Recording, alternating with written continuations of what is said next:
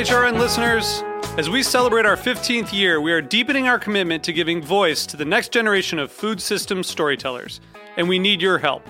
Our internship and fellowship programs help activate new possibilities for underrepresented and underestimated young people through experiential journalism, audio engineering, and production training. Through these unique programs, HRN helps food equity stewards build essential workforce readiness skills that expand their potential and foster economic mobility. Please consider supporting these critical programs. And with a minimum donation, you can be entered to win a dinner for two at an amazing restaurant in one of eight cities and tickets to a concert at a great venue in one of those cities. We have incredible partners across the country who have donated, as they also share our passion for helping to educate the next generation of food systems storytellers. Check out heritageradionetwork.org slash 15 to donate and enter to win today. That's heritageradionetwork.org slash 15 to donate and enter to win today. And make sure you donate before March 31st. Thank you. Today's program is brought to you by the International Culinary Center, offering courses that range from classic French techniques in culinary, pastry, and bread baking to Italian studies to management, from culinary technology to food writing from cake making to wine tasting. For more information, visit culinarycenter.com. Hey, what's up? This is Jack Inslee, host of Full Service Radio. You're listening to Heritage Radio Network, broadcasting live from Bushwick, Brooklyn. If you like this show, visit heritageradionetwork.org for thousands more.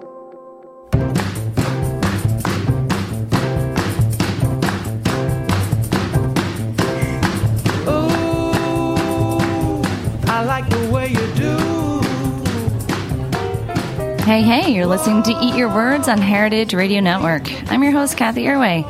This week, we are looking at a holiday. It is St. Patrick's Day, the 17th.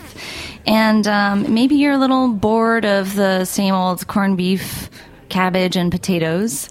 Maybe you're thinking you could go for something a little bit more authentic than green bagels this year to celebrate. So I have a guest who is uh, very knowledgeable about uh, all those authentic um, Irish traditions as well as farming, Irish farming. She lives on an Irish farm, and uh, but she was a city girl before she, and then she started a blog all about it. And I'm so excited about her first book called The Farmette Cookbook: Recipes and Adventures from My Life on an Irish Farm the authority on Irish food and farming. It is Imen McDonnell. Oh my God! Thank you. Thanks so much for coming. Me. Thanks, Cathy. This I'm, is brilliant. I'm glad you could come across the pond for this show. Yeah, absolutely. It's really fun to be back in Brooklyn because I was um, I actually lived in Brooklyn Heights. Oh, okay. Yeah. Before this whole life change. Before this whole life change. Yeah. Tell me a little bit about that. So you you moved for love. I moved for love, Okay. and um, somewhat reluct- reluctantly. I Mm-hmm. think. Um, I think in a time where I think so many people are thinking of swapping over to quiet country farming lives. Yeah. Um, I wasn't exactly in that boat. I Mm. was a little bit, um, a little bit more trepidous about trepidatious about moving from the city, but love struck and you know i just i ended up over um, but initially we lived actually in a little village in county limerick called Adare which is a very beautiful medieval village and it felt like it was kind of splitting the difference Fairy tale. it was it, it, it is a very fairy tale kind of um, town but uh, it would have um, kind of split, bridged the gap between maybe between cosmopolitan and then Okay. complete farm country life. So eventually, we built our own farm, uh, our own home on the farm, and we live kind of intergenerationally on the farm with my um, all of my in-laws and. So all three houses are on the farm, and we live together. It's very interesting, very very different from any life I ever imagined. Yeah. And what I love about reading um, your stories and recipes in this book is that you really reflect the, the traditions, the age old traditions in Irish cuisine because you're on a farm and because you have, you know, buttermilk left over from separating the butter from the whey. And because you have, like, um, you know, just goose fat to use in your larder and Yes. um, all these things. It just it it's it's um it makes so much sense. It's a real honest way of living. Mm-hmm. I mean, I have to say, there's such providence in, in real traditional Irish recipes that I never would have guessed. I mean, I guess part of too, part of it, what was interesting to start writing about my, in my blog was um, exploring and understanding um, and being introduced to really traditional Irish recipes, just living in the countryside with very old fashioned um, family and neighbors and community. Um, so and learning, you know, about the soda breads and the tea bracks and the things like that that they they hold very dear but don't necessarily think uh, is the most special thing in the world. But Yeah. for me there was just there's just a real providence i think to that. And then coming and then i'd come back to the states and people would be like there's nothing good about irish food. And i would say there's absolutely so much goodness in irish food that you have no idea. So i was kind of on a on, on a tear on that for a long time. Um, really just trying to look at what was positive about irish food and then obviously having to start to grow nearly everything that we eat Yeah, because your supermarket was 45 minutes away. yeah, and then it wouldn't have compared to like I really was into Whole Foods and Yeah, you know, all that and they don't have that. No, they no they don't. They have it's getting closer, but anyway, the Whole Foods Wow. are right on the farm. So Yeah, I mean, I, I I was transported when I was reading this. I felt like if you asked me today if I've ever made butter, I'd be like, yeah, totally. Um, wait, but I just read about it. Yeah. Um, but it just sounds so natural and so effortless, almost um, as a way of life, just just through reading this. But I wonder, how do you how does a how do you hope a reader will take this and um, I guess make do with it if they live in a city like myself? And um, it's like, interesting. Should should I make butter at home? Is do you think that's practical? Well, you know, I actually just finished writing a piece for Food 52 on, Hmm. for, uh, like, with um, that audience in mind. Like, the city audience is like, give me a break. Like, why are we going to make butter when we can just go right around the corner and get the most amazing butter from wherever? From an Irish butter. From an Irish butter, from Kerrygold or whatever. Right. Um, but I would just say to you that it just literally. Um, takes 15 minutes like if you're having a dinner party Mm-hmm. and people are coming over you can just pop butter into your mixer if you have a stand Yeah. mixer and within 15 minutes you have fresh butter and there's nothing better That's like cool. and cream cheese like cream cheese on the best one i think out of all the diy dairy is Mm-hmm. is cream cheese especially if you're a brooklynite or live in new york like to have your own cream cheese Wow. it is Wait, do you make your own green bagels too to serve with? Uh, we have Jeffrey and I actually made bagels, but not green Okay. ones. Yeah, I was desperate. Yeah, I do get really desperate for bagels in the countryside, and that's even just hard to find in Ireland. You can't get a good bagel at all. So you do make them on your own, but they're not as good. well, that's funny. Um, there's so many breads and so many traditional foods to talk about. But um, speaking of St. Patrick's Day, um, I know you have a little uh, section on that in your book. And um, did you want to uh, kind of give us some tips or some traditional cuisine guidance on that holiday? I would love to. Um, I I'm actually I wanted to read a little anecdote from my book if I can find it here. But basically, um, St. Patrick's Day in Ireland was just shockingly different for me. Okay. And and I, I suppose when I lived in, in the States, I wouldn't have been like a big big super partier for St. Patrick's Day anyway, but I always knew that there would be corned beef and cabbage and maybe the odd river dyed green and you know, and bagels green or whatever. yeah. Um, so when I when I had my first um, St. Patrick's Day at the farm, Mm-hmm. first of all, it was so quiet. no drinking drinking No. songs and no Okay. Well, okay, so there would be that. There is that. So Okay. there is in Dublin and Cork, and they call it kind of like wedding or drowning the shamrock.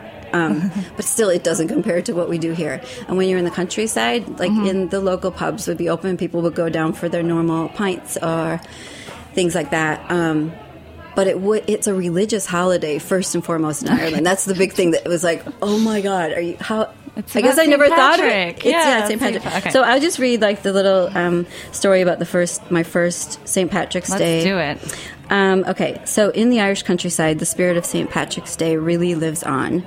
My husband and his family still pick shamrock clovers to pin on their lapels for the day, and now I am now I am part of that special tradition as well. I will never forget my first St. Patrick's Day experience after moving to Ireland. Everything in the little village nearest to us was closed on the day the post office, the bank, a number of shops. About the only place with open doors was the, was the church, and it, it was not only a national holiday but a religious one as well. My mother in law invited us to the farmhouse for dinner, and I could hardly contain my excitement about having my first authentic Irish corned beef and cabbage. We sat down at the dinner table while Peggy brought out generous plates of roasted pork loin with mashed potatoes covered in butter and creamy white parsley sauce, accompanied by a by a bit of boiled cabbage on the side. I was stunned. Where was the corned beef, and why on earth was there so little cabbage? I explained to my new family that in America, most people eat corned beef and cabbage on St. Patrick's Day. My father in law looked at me like I was mad and then calmly re- reasoned, We do not eat corned beef here. Twouldn't be the nicest. I could tell by the look in his eye that corned beef was not held in the same esteem as the beautiful chunk of pork loin known as bacon in Ireland. I felt at once surprised and embarrassed. Over the years, our Paddy's Day, and that's with two D's, not T's. Okay. It's very offensive to say Patty with two T's, I guess. Celebrations have evolved. We have begun the ritual of going for long walks on the farm and visiting one of the few fairy forts, which are these amazing circular um, grass mounds that p- people used to live in um, in ancient times here. So we might do a picnic in there, and I'll bring all the fixings, and we might sit under the ivy covered tree and nibble away all the time on the lookout for fairies. That was when Jeffrey was a little bit younger.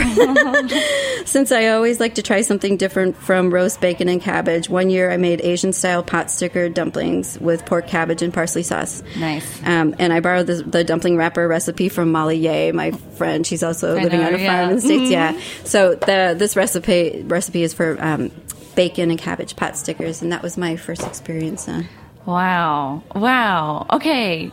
Corned beef is not good enough for St. Paddy's Day. it's actually like spam. It's in a tin. That's what it. Yeah. So it's spam. that's why. That's why he looked at me with the you know. How like, did this catch on? I'm fascinated by how things catch on in American, like why and like these things are just so like literally. My mom would make corned beef, cabbage, and potatoes every St. Patrick's Day, and she's not Irish; she's Chinese, by the way. Okay. so like this doesn't make any sense, but we all do it, and and why is it? Why is that dish chosen for? I just think it, that I, I, you know, I've talked to a lot of people about this um, diaspora, and they think that a lot of these things just kind of evolved because it was an adaptation to what seemed the closest to those flavors when Mm-hmm. Okay. in Irish Americans. Yeah. perhaps. Weird. well, looking through your book, there are a lot more impressive looking dishes, um, like the the roast pork, sort of like loin that is wrapped here in the crackling crust, sort of like a porchetta looks like. Um, and then you will have this wonderful oxtail and ale pie. I mean, that sounds. If that doesn't sound Irish food to you, I don't know what does. It's a bit fussy. Uh, It takes a long time, but it is so worth it. It is incredible, and it's such a um, economical cut too. The oxtail. I know. I love it. Yeah. Huh. course and then do. the full. Tell me about full Irish slab pie. This is a very beautiful looking dish, um, and it's a pie, like a meat pie. Like there's so many, you know, there's so many wonderful Irish um, meat pies that I think that we've neglected here. But um, this one just sounds particularly interesting. You know, there's the potatoes, and then there's the you know baked beans inside. It's sort of like a whole like kind of meal, but tucked inside a pie. It is, and it Yeah. kind it came from entertaining guests, like Mm-hmm. having people coming visiting the farm or extra farm ha- uh, workers, uh, people helping on the farm, and feeling like it's hard to make. Everybody wants a full Irish, which is is every you know it's the rashers and the sausages and Oh, the eggs and beans and mushrooms and puddings, and so basically. You know, if you can prepare it into this pie the night before, it can sit in the fridge, and then you just pop it in the oven in the morning, and you have this huge pie, and it's just really, you know, can sustain you for the day. Filling. Yeah. Um, we're going to cut to a quick little commercial interlude and we'll be right back chatting more. Okay, thanks.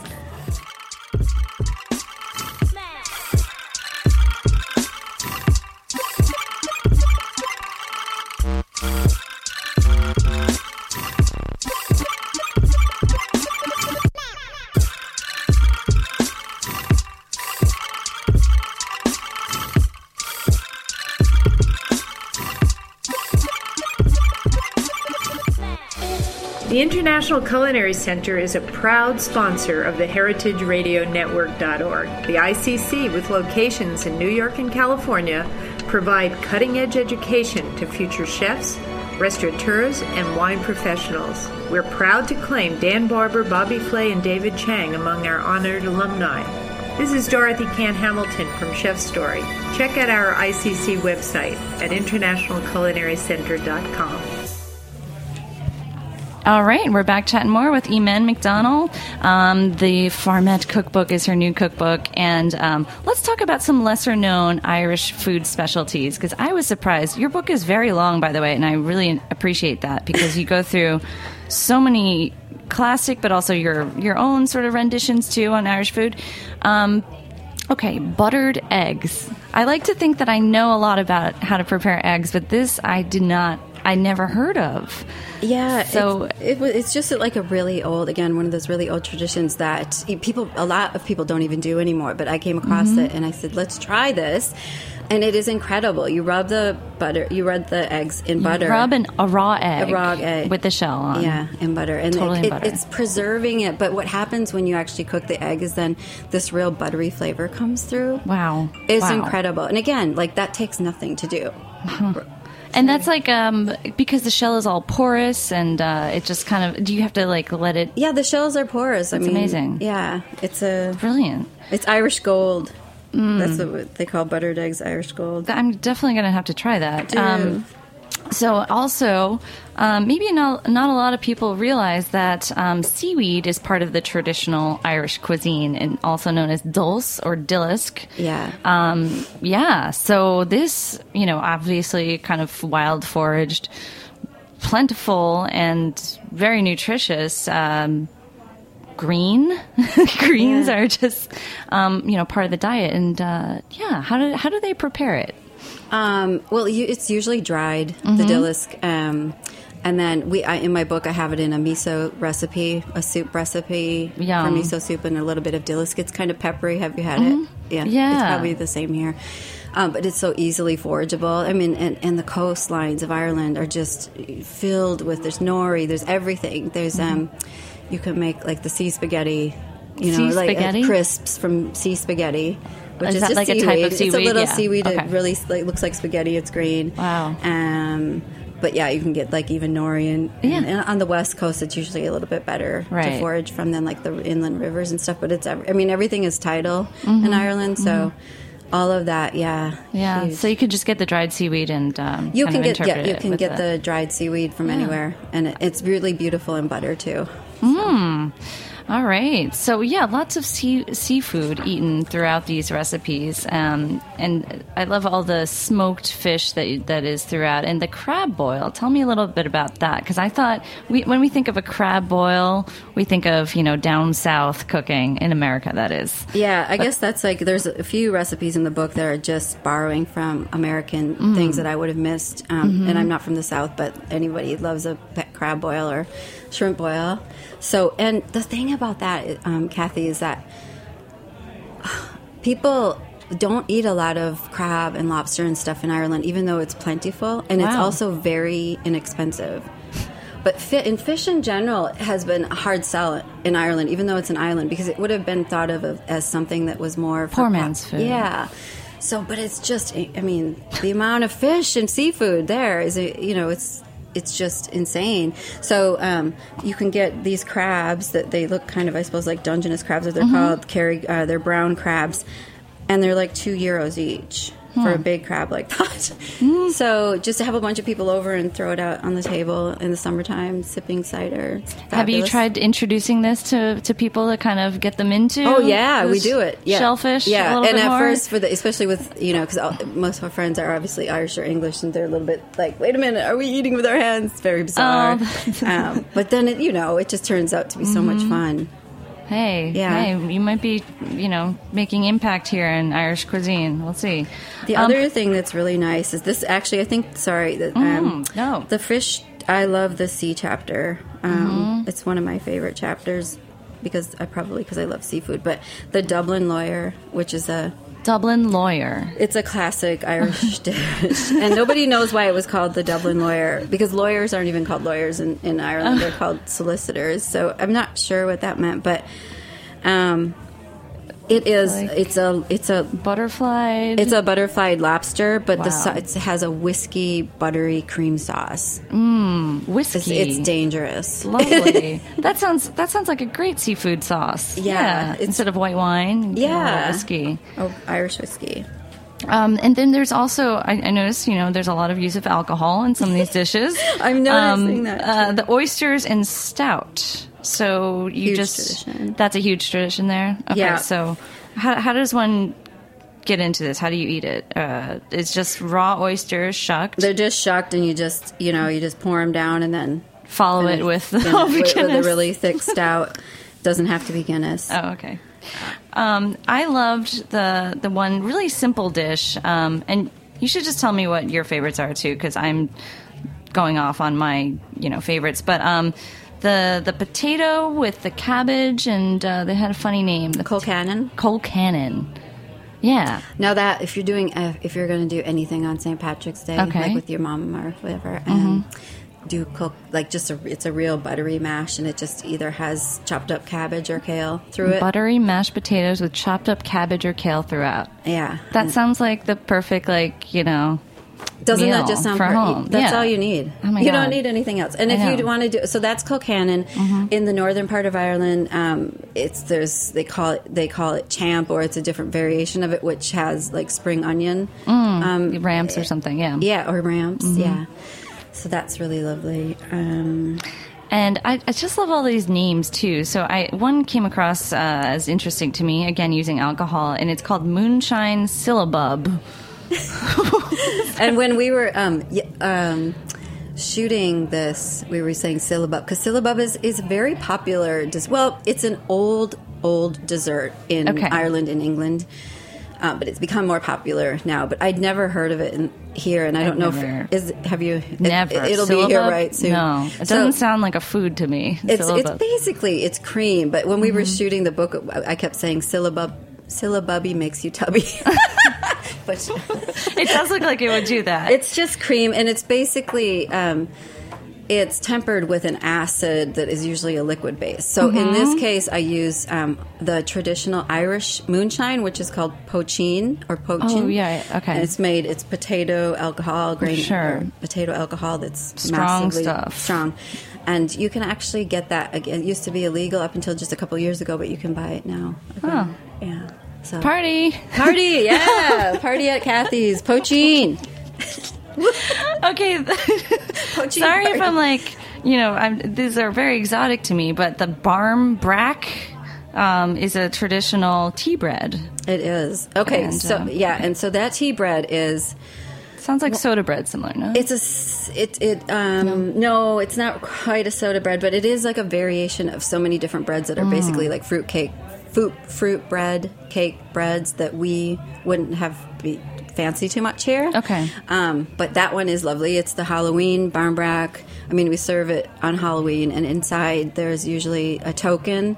Um, it means something like if there's if you get a ring, it means that you might get married. But yeah, Oh, it's it's it's a lovely fruit bread. so you put stuff inside the bread. yeah, and you bake have it. to wrap it in something so that you make sure you, nobody ingests it. and whatever. But um, yeah, different things. Like if in, back in the really olden days, they'd have. I think if you got like a pea, it meant that you were never going to get married or something like terrible. It was- Somebody would actually do that to someone And and there put a was, pea like- in there just to say you're never going to get married. There, and also there was one that would say like you, you know, you were to die. You're to die. I need to make these barm bracks for all my friends and then like see who picks which one. Is that how it works? It's you just wait for them to get the slice. oh, I see. Okay. Oh, that's evil. All right. But you know what? That brings that reminds me of there's um, a recipe in there called Mad May Eve tea cakes. okay, Mad May Eve. Okay, so May Eve is this thing in Ireland, which is um, the evening before May first. Okay. I feel like we should play scary music now. It was the evening before May 1st.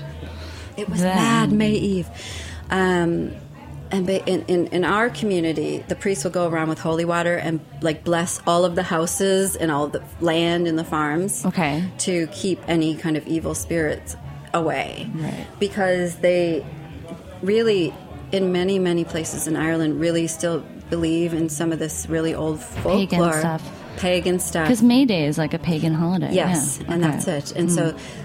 My my in-laws would say to me stories that they really honestly believe, you know, that I would think, "Wow, that sounds like some I couldn't believe," you know, just um, women that might like I, I love the idea of this. Like for instance, maybe women might um, transform into hares, like rabbit hares at night after midnight, and then go have tea parties, and then they in the morning they'd be back to women again. Oh. A Mad May Eve getaway. Yeah, or if somebody left something on your on your farm or your land, like a, a piece of ham wrapped up in newspaper, it, w- could mean that you'll lose everything, and very superstitious. Yeah. So, but those tea cakes are really, really good. They'll get you through any scary. They do sound delightful. And now that I know that you can pack so many different meanings into it, that sounds like even more fun. um, so, so Imen, what are you going to do this St. Paddy's Day? Um, something kind of, you know, sober and religious uh, with family, or We're actually arriving back in Ireland at like six o'clock in the morning on on Paddy's Day, Okay. so I could sleep for the day. no. We'll have I'll probably do like uh, bacon and cabbage and Bacon and that, that would sound good for the coming back and being comforting. I don't think I'm going to do the pot stickers this year, Okay. but I really think everybody else should. Yeah, I think that's a great compliment. Um, and and also, it, it's you know the bacon and the cabbage. It sounds just as simple as um, it is, you know. most anything. But Easier you- than it's easy, and that, and that's another interesting thing. Like my mother-in-law, may she rest in peace. Um, she, you know, would always prepare the massive roast dinners for lunch every day for the farm. I mean, massive. And Mm. of course, I'm sort of taking over that. And the, the fact is, like, that is the easiest thing to do, Right. which it always seems so daunting. But if you're going to do Oh. anything to make a roast dinner with potatoes and stuff, that's so simple. I mean, a massive comforting. roast, and then yeah, potatoes, and then you can use the leftovers throughout the week yes, from the exactly. Sunday dinner. Like, yeah. I like this tradition. Um, I can't wait to try my hand at more of these Irish foods. And um, this book is so lovely. Um, where can we find more of your writing? I guess Food 52, you got a new piece there. But um, should we check out The Farmette? Yeah, farmette.ie. And um, I sometimes write for Condé Nast and the Far- Irish Farmers Journal. Excellent. What else have you got going on here in New York during your Oh, trip? yes, I'm launching the book tomorrow on Tuesday night at Powerhouse Arena in Brooklyn, here in Brooklyn. Fabulous. At 7 p.m. It'd be great to have. Will you come? Yes, I will actually. I'm, I'm right around there. So, uh, and will we have any um, barm bracks or any little treats? I've been told that they they have been preparing recipes from my book. They wouldn't let No me cook. way. Yeah, so yeah, and and lots of beer, stout. So, Excellent. but you must come to Ireland. Come to the farm, visit us. I would love to. Seriously. Wow, it sounds like a magical place. And congrats for, for maintaining that farm and, and learning how to how to make butter and all these wonderful cheeses for us. Um, I guess that's about all the time we have today. But thank you so much, Imen. Oh, thank you for having me. I really enjoyed it. Thank all you. right, everyone, check out the Farmette Cookbook, and we'll see you next week on Heritage Radio.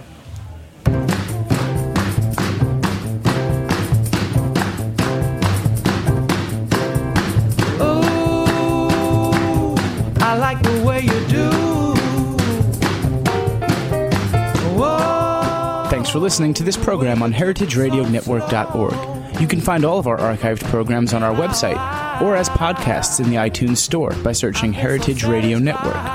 You can like us on Facebook and follow us on Twitter at heritage underscore radio.